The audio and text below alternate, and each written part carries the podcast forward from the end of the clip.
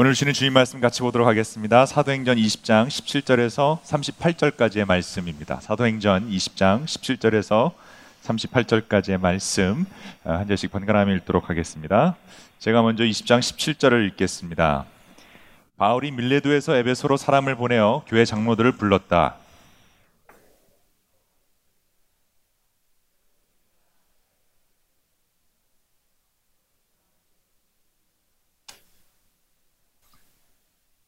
나는 겸손과 많은 눈물로 주님을 섬겼습니다. 그러는 가운데 나는 또 유대 사람들의 음모로 내게 덮친 온갖 시련을 겪었습니다.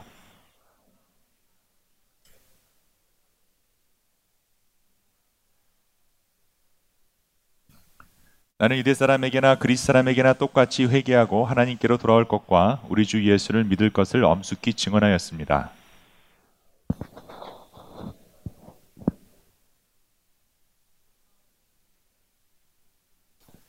다만 내가 아는 것은 성령이 내게 일러 주시는 것뿐인데 어느 도시에서든지 투옥과 환란이 나를 기다리고 있다는 것입니다.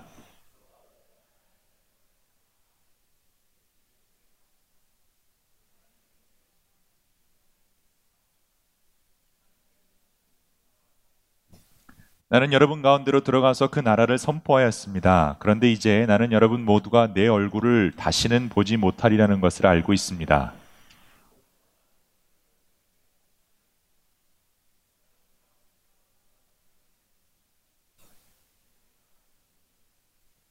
그것은 내가 주저하지 않고 여러분에게 하나님의 모든 경륜을 전해 주었기 때문입니다.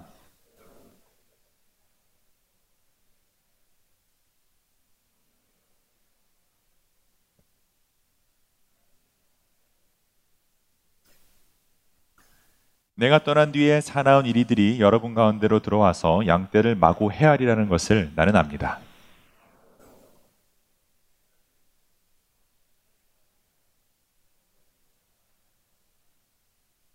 그러므로 여러분은 깨어 있어서 내가 3년 동안 밤낮 쉬지 않고 각 사람을 눈물로 훈계하던 것을 기억하십시오.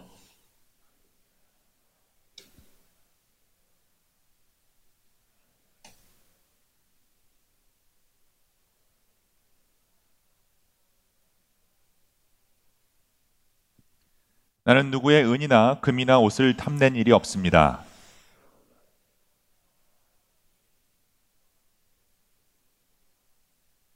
나는 모든 일에서 여러분에게 본을 보였습니다. 이렇게 힘써 일해서 약한 사람을 도와주는 것이 마땅합니다. 그리고 주 예수께서 친히 주는 것이 받는 것보다 더 복이 있다 하신 말씀을 반드시 명심해야 합니다.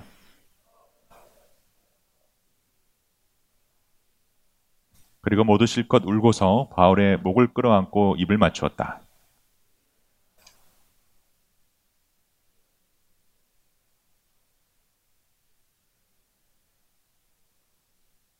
아멘. 오늘 혹시 교회 처음 오시는 분들이 계시다면 어, 환영합니다. 어, 제가 오늘 선포할 하나님의 말씀은 어, 신약 성서의 사도행전이라는 책에 나오는 말씀입니다. 우리 교회는 지난 8주 동안에 건강한 공동체, 건강한 교회라는 설교 시리즈를 통해서 어, 사도행전에 나와 있는 어, 그 처음 교회의 모습들을 보고 배우려고 합니다. 그래서 예, 교회의 본질과 원래 예수 그리스도의 교회가 어떤 것인지를 제대로 배워서 우리 교회에 적용해 보자라는 의도로 예, 설교 시리즈를 하고 있습니다. 성경을 잘 모르신다고 해도 예, 원래 예수님의 교회가 어떤 곳이어야 하는지를 제대로 배울 수 있는 시간이 될 수 있을 것입니다. 아, 지난주에 우리는 청년 유두고의 이야기를 통해서 첫날인 주일에 빵을 때려 온 그 사람들 그 교인들에는 하나님이 책임지고 지켜주신다라는 것을 보았습니다. 삶이 힘들어 어, 지칠 수 있고 또 졸릴 수 있고 어, 인생이 고달퍼서 쓰러질 수 있습니다. 그런데 그래서 교회에 온다라는 것은 교회 모인 모든 사람들 빵을 뗀다라는 것은 성찬에 참여한다라는 것 같이 친교한다라는 의미인데요. 예, 성찬 또 말씀 듣고 또 부활을 선포하는 그 교회에서 하나님이 우리를 회복시킨다라는 것을 보았습니다. 예수님을 살리신 하나님이 유두고를 살리셨고 여러분과 저를 예, 매주 또 살리실 것입니다. 그러므로 여러분은 어, 우리가 해야 할 일은 교회 안에 있는 또 유두고를 찾아다니면서 이 기쁜 소식을 전해야 되는 겁니다. He is alive. He is alive.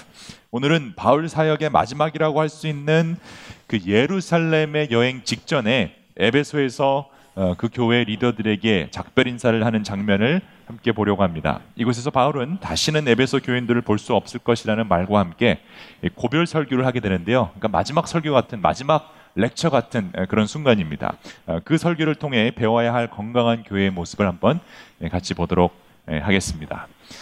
어, 시작하기 전에 한번 퀴즈를 어, 던져보겠습니다. 한국에서 특히 한문 공부를 하신 분들 또 책을 많이 읽으신 분들은 아마 아실 수 있을 겁니다. 과연 이 뜻이 무슨 뜻일까요? 예, 1.5세나 미국에 오래 사신 분들은 아마 모르실 텐데 예, 사실 저도 잘 모릅니다. 아, 그런데 이 뜻은 예, 호사유피, 인사 유명 아, 이것은 호랑이는 죽어서 가족을 남기고 사람은 죽어서 이름을 남긴다는 말입니다. 중국 고사성어 사전을 찾아보니까 이게 명예의 중요함, 명예의 소중함을 나타나는 의미라고 합니다. 전쟁 중에 진나라 포로로 잡힌 양나라 아, 장수 왕원정이라는 장, 수가 귀순할 것을 종용하자 아침에는 양나라를 섬기고 저녁에는 진나라를 섬길 수 없다며 어, 거절합니다. 그래서 처, 참하게 처형당할 때 자신의 이름의 명예를 지키기 위해 한 말이라고 알려져 있습니다. 우리나라에도 이런 비슷한 말이 있죠. 여러분 혹시 아시는지 모르겠어요. 이 몸이 죽고 죽어. 그 다음에 뭐죠? 100번 죽고 죽어. 고쳐 죽어. 백골이 진토되어 넋이라도 있고 없고 임양한 일편단심이야 변할 줄 있으랴. 성경 구절 아닙니다. 여러분 외우실 필요 없는데요. 어디서 나오는 말이죠? 예, 정몽주의 그 유명한 단심가라는 것입니다. 조선을 세운 이성계가 고려의 충신이었던 정몽주에게 조선으로 오라라고 하자 어, 이, 이, 정몽주가 나는 고려의 신하라고 하면서 죽을 것을 각오하고 어, 보낸 유명한 시입니다. 그 대가로 정몽주는 죽게 되었지만 아까 그 왕언전이라는 그 장수처럼 정몽주는 죽어도 그 이름을 명예롭게 예, 남을 수 남기게 되었습니다. 이렇게 죽는 순간 또 목숨을 걸고 마지막으로 던진 유언 같은 말들은 그 사람의 이름과 함께 영원히 남겨지는 것을 우리가 알 수 있습니다. 그가 남긴 말들, 그들이 남긴 말들은 예, 굉장히 감동적이죠. 그 이유는 바로 어, 그 사람의 삶과 결단을 통해 증명되었기 때문입니다. 살고자 하면 죽고 죽고자 하면 살리라. 어, 이순신 장군의 말이죠. 나의 죽음을 적에게 알리지 말라라고 했던 이순신 장군도 어, 그랬고요. 또 I have a dream이라는 유명한 말을 남긴 마틴 루터킹 목사님도 마찬가지입니다. 그들의 말은 그들의 삶을 통해 증명이 되었습니다. 여러분 어떤 말을 남기고 싶으십니까? 여러분의 삶을 통해 증명하고 싶은 어, 말, 또 마지막 유언 같은 것이 있다면 여러분 그것은 무엇입니까? 오늘 사도행전 20장에 기록된 바울의 설교는요. 에베소 교인들에게 남긴 마지막 유언 같은 설교입니다. 사도행전을 보면 주로 바울은 믿지 않는 사람들에게 많은 설교를 했지만 믿는 사람들에게 한 말을 기록된 곳이 어, 거의 없습니다. 오늘 본문이 사도행전에서 믿는 사람들에게 남긴 유일한 바울의 설교 말씀입니다. 뭐 물론 사, 도 바울 믿는 사람들에게도 많이 설교를 했지만 그 내용이 기록적으로 남은 곳은 이것밖에 없습니다. 아마 누가가 오늘 이 에베소 교회를 향한 바울의 마지막 설교를 기록한 데는 분명한 이유가 있었을 것입니다. 바울이 오랫동안 같이 지내서 가르쳤던 그 에베소 교회에게 마지막으로 남긴 말들이 과연 무엇이었을까요? 한번 20장 17절부터 같이 보도록 하겠습니다. 바울이 밀레도에서 에베소 사람을 보내어 에베소, 에베소로 사람을 보내어 교회 장로들을 불렀다라고 시작이 됩니다. 여기서 사용된 그 장로라는 단어는 이 구약에서 나오는 그 이스라엘 민족이 사, 용해 온 리더를 지칭하는 단어입니다. 지금 우리가 장로교 프레스비테리안이라는 그 단어도 사실 여기서 나온 단어이기는 합니다. 바울은 그 리더들을 불러서 권고하는데 바울은 어, 이 장로라는 이스라엘적인 표현과 함께 감독이라는 단어도 사용을 하고요. 그다음에 목자 양을 치는 목자, 즉 지금으로는 우리가 목사라는 표현도 같이 사용하므로 유대인들만 돌보는 그런 장로 리더가 아니라 온 민족을 돌보는 교회 리더임을 설명하고 있습니다. 그리고 그 리더들에게 바울이 당부한 첫 번째 유언 같은 내용은 이 교회 리더들은 그리스도인들은 진실해야 한다라는 진실함입니다. 18절을 보겠습니다. 장녀들이 오니 바울이 그들에게 말합니다. 여러분은 내가 아시아에 발을 들여놓는 첫날부터 여러분과 함께 그 모든 시간을 어떻게 지내왔는지를 잘 아십니다. 나는 겸손과 많은 눈물로 주님을 섬겼습니다. 그러는 가운데 나는 또 유대 사람들의 음모로 내게 덮친 온갖 시련을 겪었습니다. 라고 얘기합니다. 에베소 교회 리더들에게 남기는 마지막 설교에서 바울은 자신이 어떻게 살아왔는지를 설명하고 있습니다. 에베소 교인들과 함께 모든 시간을 같이 보냈다고 합니다. 내 삶이 여러분 앞에서 다 보여줬다라고 얘기를 하는 것입니다. 바울은 겸손하게 살려고 노력했고 많은 눈물로 주님을 섬겼으며 또 온갖 시련을 겪은 것을 여러분 다 알고 있지 않느냐라고 얘기하는 것이죠. 얼마나 예수님의 말씀에 진실되고 또 주위 사람들에게 진실된 삶을 살았는지를 설명하는 것입니다. 그 삶이 진실되었기 때문에 그가 하는 말이 말을 진정성을 가지고 어, 들어달라라는 것입니다. 왜냐하면 여러분 복음이라는 것은요 신기하게도 들려줄 때보다 이 보여줄 때 더 강력하게 역사합니다. 그렇지 않습니까? 어떤 사람의 말이라고 하는 것이 말로 들려줄 때보다 그 말이 내 삶을 통해서 보여줄 때 더 강력하게 보여지는 것입니다. 바울은 자신 있게 자신이 보여주었던 그 진실된 삶을 기반으로 설교를 하고 있는 것입니다. 예수를 믿는 그리스도인들에게 중요한 것은 그래서 진실함입니다. 삶이 투명해야 합니다. 삶으로 보여주는 믿음이 제일 중요합니다. 물론 우리의 모든 순간이 다 거룩하자라는 말은 아닙니다. 물론 우리가 거룩하기 위해 노력해야 하지만 죄인인 우리는 매 순간 거룩하고 매 순간 진실되게 살 수는 없을 것입니다. 화날 때도 있고 소리 지를 때도 있고 죄를 지을 때도 있고 실수를 할 때도 있습니다. 그러나 모든 순간을 진실되게 살려고 노력한다면 적어도 우리는 위선자라는 말을 듣지는 않을 것입니다. 그래서 복음 전파란 말로 선포하는 것이기도 하지만 그 복음을 내 삶으로 보여줄 때 그렇게 살아갈 때 가장 확실하게 가장 강력하게 역사하는 것입니다. 여러분 야고보의, 야고보의 말을 기억하십니까? 행함이 없는 믿음은 죽은 믿음이다. 또 예수님도 이렇게 말씀하셨죠. 나더러 주여 주여 어, 하는 자마다 천국에 다 들어갈 것이 아니고 다만 하늘에 계신 아버지의 어떻게 해요? 뜻대로 행하는 자가 들어갈 것이다라고 분명히 말씀해 주셨어요. 말로 들려주는 것이 아니라 삶으로 보여주는 것입니다. 에베소 교인들과 마지막 작별 설교를 하는 바울은 자신의 진실성에 대해 먼저 설명을 합니다.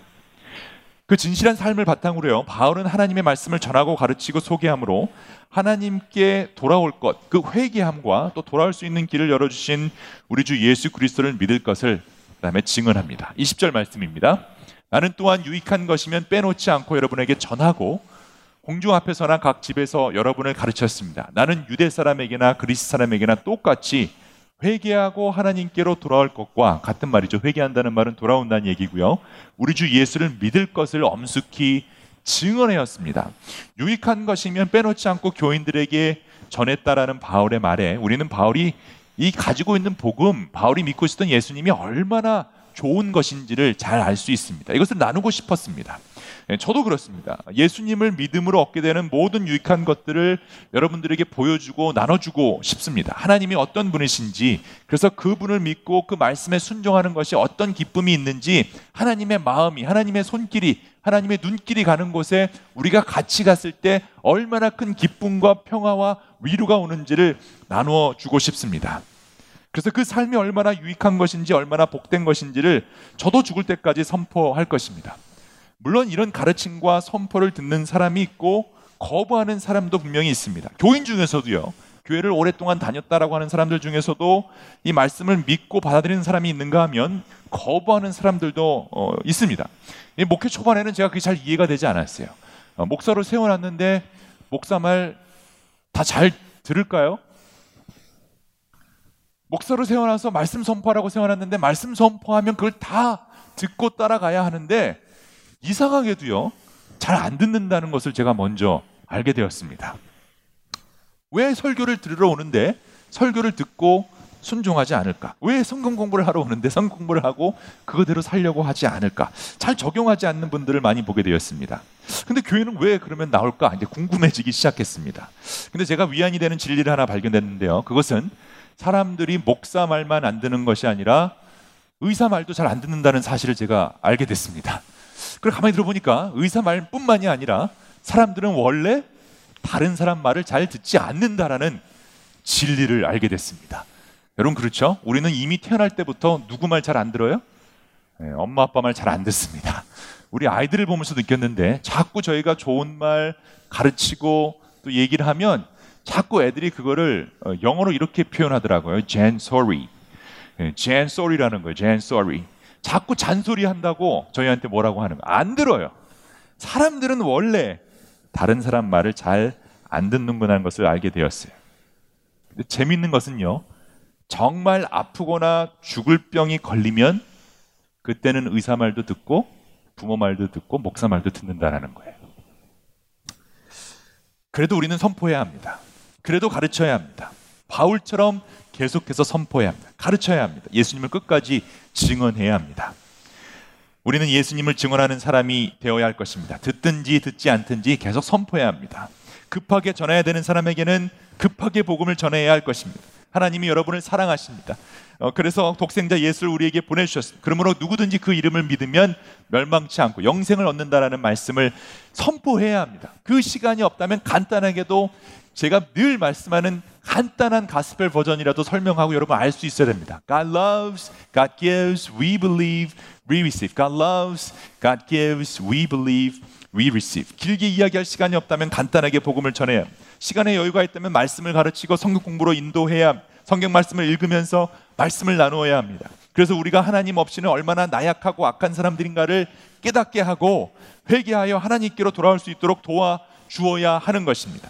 하나님께로 돌아와서 예수님 믿는 삶이 얼마나 좋은 삶인지 그리고 그 이름에 어떠한 능력이 있는지를 보여주고 경험시켜 주어야 할 것입니다. 그 말씀을 듣던 듣지 않던 순종하던 순종하지 않던 우리는 선포해야 할 것입니다. 그래서 이 복음의 소식이 얼마나 대단하고 얼마나 소중한 것이기에 목숨 걸고 이 복음을 전했고 지금도 수억만 명의 사람들이 예수님을 믿고 있는지를 우리는 보여주어야 할 것입니다. 바울은요, 이 복음을 증언하는 일이 얼마나 중요했는가를 목숨 걸고 선포했어요. 그래서 그 계획을 이렇게 설명합니다. 보십시오. 이제 나는 성령에 매여서 예루살렘으로 가는 길입니다. 거기서 무슨 일이 내게 닥칠지 나는 모릅니다. 다만 내가 아는 것은 성령이 내게 일러주시는 것 뿐인데 어느 도시에서든지 투옥과 환란이 나를 기다리고 있다라는 것입니다. 바울은 예수를 믿는 이 복음이 얼마나 귀하고 얼마나 소중하고 목숨보다 중요한 것임을 삶을 통해서 보여주고 있습니다. 지금 바울은 에베소를 떠나 예루살렘으로 갈 것인데 그 이유는 성령님에 이끌려서 성령님의 매여 서라는 표현을 하고 있습니다. 이것은 성령님이 말씀하시고 내가 그 말씀에 순종한다라는 것입니다. 보통 목사님들이 사역지를 옮길 때 이 표현 자유 사용하십니다. 성령님이 가라고 해서 하나님이 인도하셔서 다른 곳으로 간다라고 얘기합니다. 맞습니다. 사역자들은 성령님의 음성에 민감해야 합니다. 성령 하나님이 가라고 하면 가고 멈추라면 멈춰야 합니다. 그런데 이 성경을 보면 성령님의 인도하심은 늘 좋은 것이 아니라라는 것을 알 수 있습니다. 바울의 상황이 그렇습니다. 예루살렘이라는 유명한 초대교회에 청빙 요청이 가서 가는 것이 아닙니다. 에베소 교회보다 더 큰 교회, 더 조건이 좋은 교회, 더 대우가 좋은 교회로 하나님이 가라고 해서 가는 것이 아니라는 거예요. 오히려 그 반대입니다. 성령님이 인도하시기는 했는데 오히려 그것에는 투옥과 환란이 기다리고 있답니다. 그런데도 바울은 가겠다고 하는 거죠. 왜 그랬을까요? 그 이유는 그 복음을 전하는 일이 그 무엇보다도 중요하기 때문입니다. 복음 때문에 어디로 갈 수 있는 어디든지 갈 수 있다는 그 마음이 바로 성령님이 주시는 마음입니다. 바울은요 예수 그리스도와 예수님이 주신 그 복음이 절대적으로 중요하기에 투옥과 환란이 있음에도 불구하고 그곳으로 가서 복음을 전하겠다라는 것입니다. 그래서 바울이 아주 유명한 고백이 이 다음에 나오게 됩니다. 그러나 내가 내가 나의 달려갈 길을 다 달리고 주 예수께 받은 사명 곧 하나님의 은혜의 복음을 증언하는 일을 다 하기만 하면 나는 내 목숨이 조금도 아깝지 않습니다. 여기서 우리는 신앙생활에서 아주 중요한 원칙 하나를 발견해야 합니다. 그것은 바울처럼 우리도 달려가야 할 길이 분명히 있고 받아야 할 사명이 분명히 있다라는 거예요.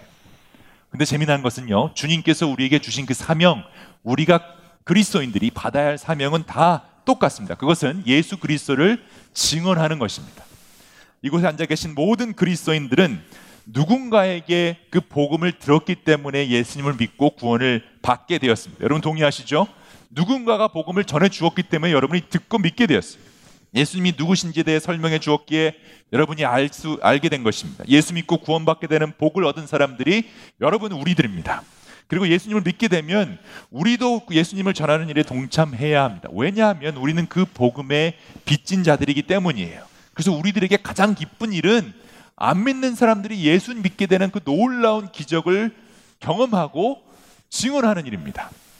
우리는 복음의 빚진 자들이고 또 예수님이 우리들에게 이렇게 명령하셨기 때문입니다. 그러므로 너희는 가서 모든 족속으로 제자를 삼아 아버지와 아들과 성령의 이름으로 세례를 주고 내가 너희에게 분부한 모든 것을 가르쳐 지키게 하라. 볼지어다 내가 세상 끝날까지 너희와 항상 함께 있으리라 하시니라. 예수님을 믿게 된 사람들의 사명은 예수님을 증거하는 것입니다. 이것은 다 똑같습니다. 바울이나 저나 여러분이나 이 사명은 똑같아요. 복음 증거가 우리의 사명입니다. 그런데 다른 것이 있다면 그 복음을 증거하기 위해 달려가야 할 그 길이 다 다르다라는 것이에요. 하나님은 복음을 증거해야 되는 그 사명을 동일하게 주셨지만 달려가야 되는 그 길은 다 각자에게 다른 길을 주셨습니다. 복음의 사명은 동일하지만 사명을 이루기 위해 달려가는 그 path, 방법들은 다 다르다라는 거예요. 지금 바울이 달려가야 할 길은 실질적으로는 예루살렘이고요. 비유적으로는 사도의 길입니다. 예루살렘으로 가서 복음을 전해야 되고 가는 길에 복음을 전해야 되며 결국 거기서 체포당해서 로마로 소송되는데 그 길에서도 바울은 복음을 전하게 됩니다. 그것은 바울의 길이었습니다. 저도 제가 달려가야 하는 길이 있습니다. 그것은 목사로서 교회를 섬기고 고아, 과부 또 사회 약자들을 돌보는 일입니다. 이와 같이 여러분에게도 각자 주신 그 레이스가 다 있다라는 거예요. 그런데 그 레이스는 각자가 다 다른 레이스라는 사실을 우리가 알아야 합니다. 어떤 분은 사업가로서의 달려갈 길이 있고, 어떤 분은 가정주부로서의 달려갈 길이 있고, 학생의 길, 교수의 길, 뭐 선생의 길, 의사의 길, 간호사의 길, 회사원의 길, 다 길들이 다 다릅니다. 또 인생의 시즌에 따라 달려갈 길들도 변할 수 있습니다. 예를 들면 저는 대학생 때 대학원 때는 공부의 길을 열심으로 달렸습니다. 그리고 그 대학원을 졸업하는 순간 제가 high school math teacher로 달려가는 길을 달려가다가 또 신학생으로 그 다음에 목사로서의 길을 달려가고 있습니다. 여러분도 인생의 시즌에 따라 그 달려가는 레이스가 다 다를 수 있습니다. 예수님을 증거해야 하는 사명은 같지만 뛰어가야 할 레이스들은 다 다르다라는 거예요. 그렇기 때문에 그리스도인들은 다른 사람들과 경쟁하는 것이 아니라 내 자신과 경쟁해야 합니다. 이 사실을 안다면 우리는 절대 다른 사람과 내 삶을 비교할 수 없어요. 나보다 더 빨리 성공한 사람이나 나보다 더 큰 성공을 한 사람처럼 보이는 것 두려워할 필요가 없어요. 더 큰 집에서 더 큰 salary를 받고 더 큰 사업을 하는 사람 부러울 이유가 없어. 그들은 그들의 레이스를 가는 것이고 나는 내 레이스를 가고 있기 때문입니다. 지금 나의 달려갈 길은 내가 제일 잘하고 있다라는 사실 잊지 마시기 바랍니다. 또 나보다 반대로 못한 사람들을 보면서 우월감을 느낄 필요도 없습니다. 그 사람은 그 사람의 레이스를 달려가고 있기 때문입니다. 비교하면 절대 우리가 달려갈 그 길을 달려갈 수가 없습니다. 그래서 부키 오젤랍이라는 분은 이렇게 말하고 있습니다. Run your own race and stay in your lane. God has specific path for you where you will be you will excel. Run your own race. Run your own race and stay in your own lane. 자꾸 다른 레인으로 lane change 하지 말라는 거예요. 운전할 때 보면 꼭 그런 분들이 있죠. 한 레인으로 못 가고 짧은 시간인데도 계속 이쪽 갔다 절로 갔다 빨리 가려고 와 왔다 갔다 하시는 분. 결국 보면 내 뒤에 있던 차가 더 앞질러 가면 승질을 냅니다. 그런 경험 없으십니까? 저만 그렇군요. 저 그냥 조금이라도 빨리 가려고 왼쪽 갔다 오른쪽 갔다 어떻게든지 앞서 가려고 하는데 결국 보면 뒤에 있는 차가 앞에 가면 그렇게 화가 날 수가 없어요. lane change 하지 말라는 거예요. 여러분이 맞추게 하나님 주신 그 레이스를 쭉 가라는 얘기예요. Run your own race. 우리가 달리고 있는 이 레이스는 얼마나 빨리 가는 거야 관건이 아니라 달리는 가운데 얼마나 많은 사람에게 우리가 받은 그 소명 예수님을 증거하는 삶을 살고 있느냐가 중요하다라는 것입니다. 왜냐하면 우리의 레이스를 평가해 주시는 분은 오직 예수 그리스도이기 때문입니다. 여러분의 인생의 그 레이스, 여러분이 달려가야 할 그 길, 그 길에 대한 평가는 예수님만 하십니다. 그래서 여러분은 그 레이스를 달리셔야 합니다. 바울은 그래서 에베소에 있는 디모데에게 나중에 이렇게 편지를 씁니다. 아마 이때 했던 말을 다시 정리해서 디모데에게 이렇게 유언처럼 남깁니다. 나는 선한 싸움을 다 싸우고 달려갈 길을 마치고 바울이 굉장히 좋아했던 것 같아요. 그 표현을 달려갈 길. 나는 달려갈 길을 다 마쳤다. 믿음을 지켰습니다. 이제 나를 위하여 의의 면류관이 마련되어 있으므로 의로운 재판장이신 주님께서 그날에 그것을 나에게 주실 것이며 나에게만이 아니라 주님께서 나타나시기를 사모하는 모든 사람에게 주신다라는 거예요. 만약에 이게 다 하나 레이스면 우승자가 몇 명이에요? 단 한 명이죠. 여러분 다 뛰어도 우승자는 딱 한 명밖에 나올 수 없어요. 근데 그 레이스가 아니라는 거예요.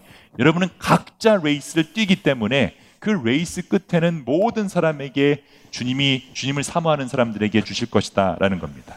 그러므로 run your own race.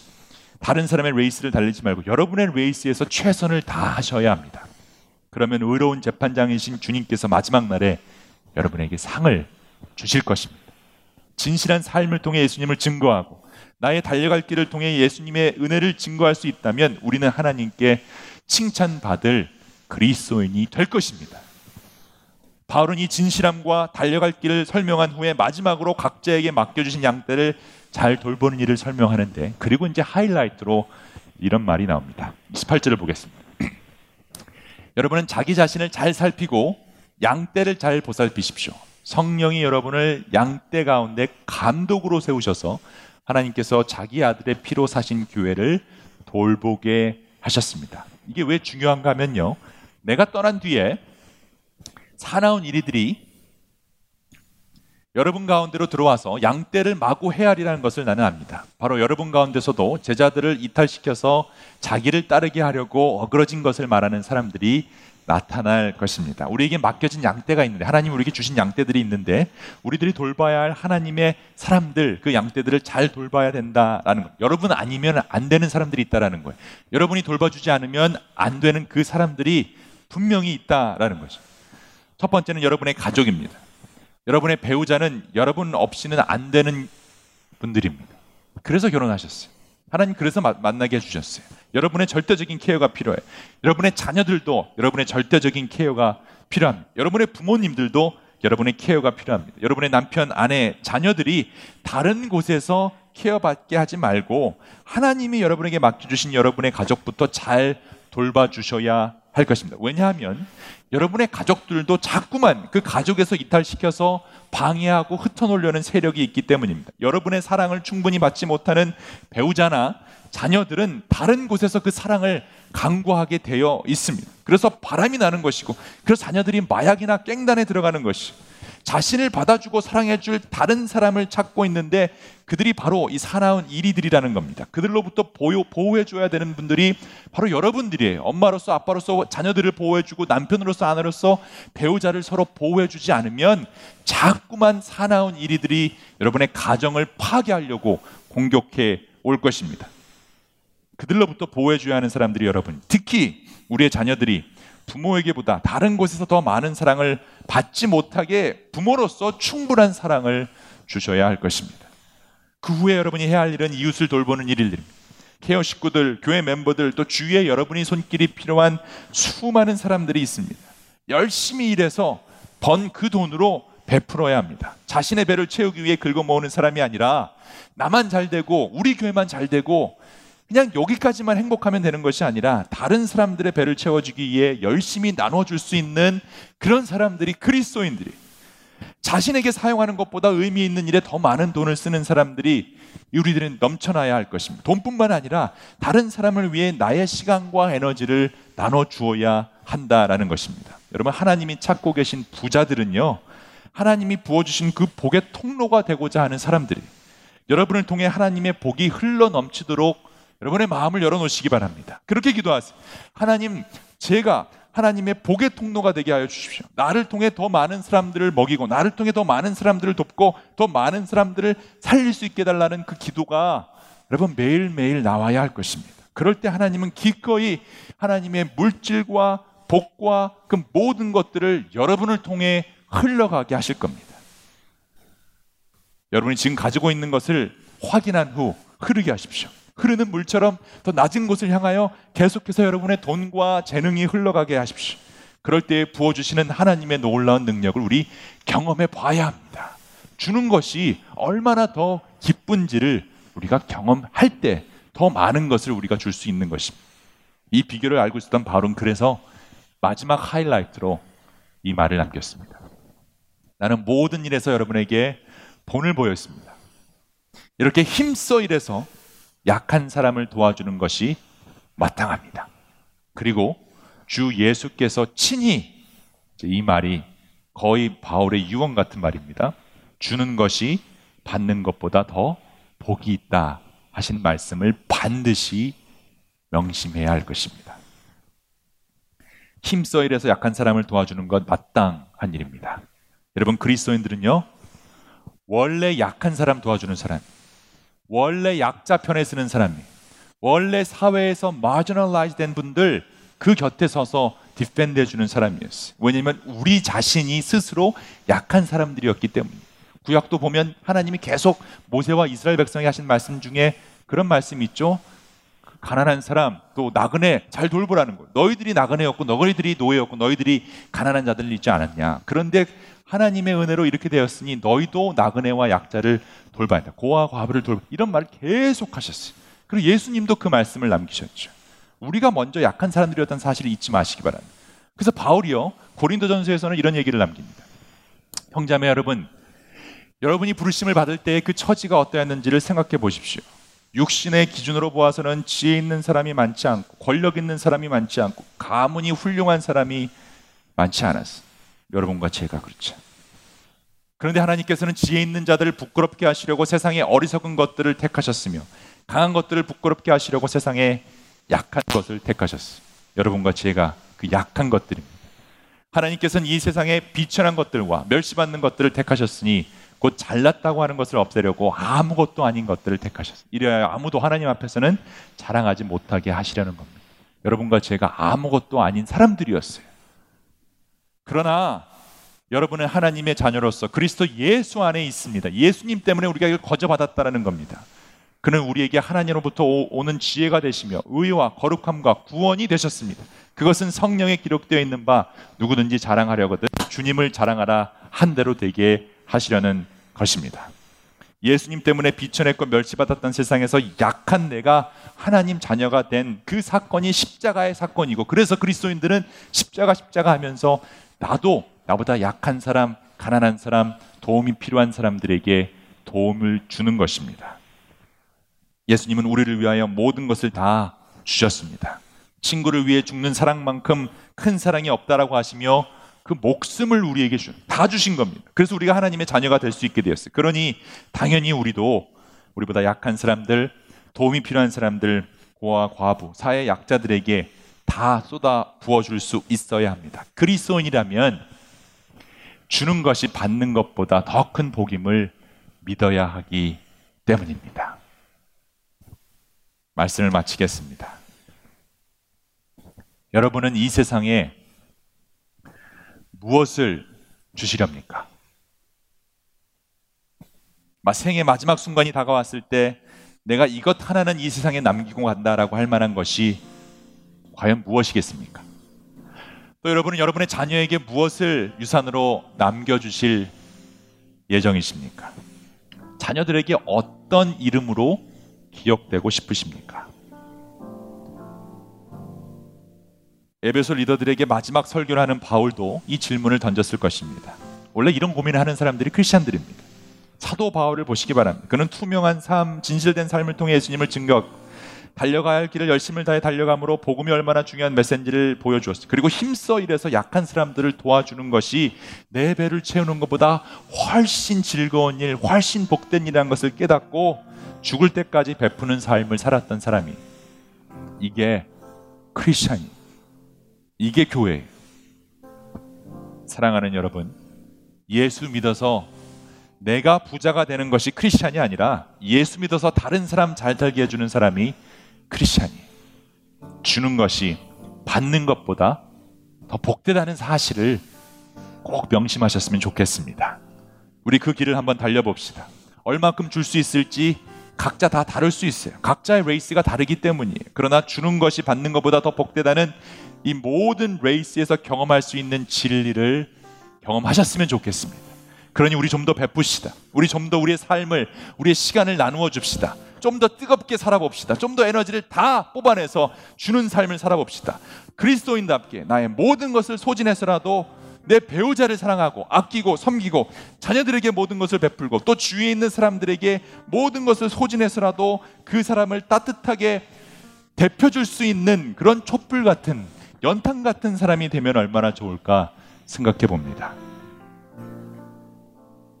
안도연의 너에게 묻는다라는 시에서 이런 시가 하나 있어서 이걸 나누고 마치겠습니다. 연탄재 함부로 발로 차지 마라. 너는 누구에게 한 번이라도 뜨거운 사람이었느냐?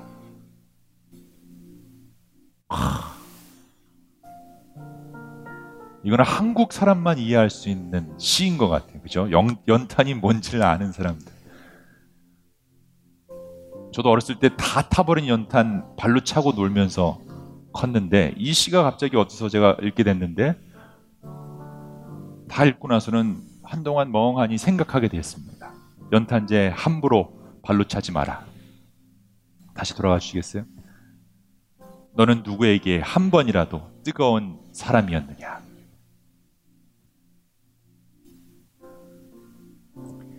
한 번뿐인 인생, 역사의 아름다운 흔적을 남기는 그런 삶 살아보면 어떨까요? 후회 없는 레이스 달려보면 어떨까요? 단 한 명에게라도 모든 것을 다 줄 수 있는 그런 뜨거운 사람이 된다면 어떨까요? 저는 제가 만나는 모든 사람에게 그런 뜨거운 사람이 되고 싶습니다. 그래서 비록 다 연소되어 연탄재 같이 더 이상 줄 것이 없어진다 해도 저는 믿습니다. 우리는 예수님 때문에 그렇게 다 주는 것이 받는 것보다 더 행복한 사람들입니다. 그 신기하게도요. 예수 믿는 사람들은 연탄처럼 다 불태워서 준다 해도 또 채워주세요. 그럼 그걸 또 다 불태워서 주고 그럼 또 채워주세요. 그럼 다 불태워서 주는 것을 반복하다가 어느 순간 다 주었을 때 그때 눈떠 보면 하늘나라에 가 있을 겁니다. 여러분 우리가 누군가에게 한 번이라도 다 줄 수 있는 그 뜨거운 사람 될 수 있으면 좋겠습니다. 여러분은 이 세상에 무엇을 주시렵니까? 기도하겠습니다.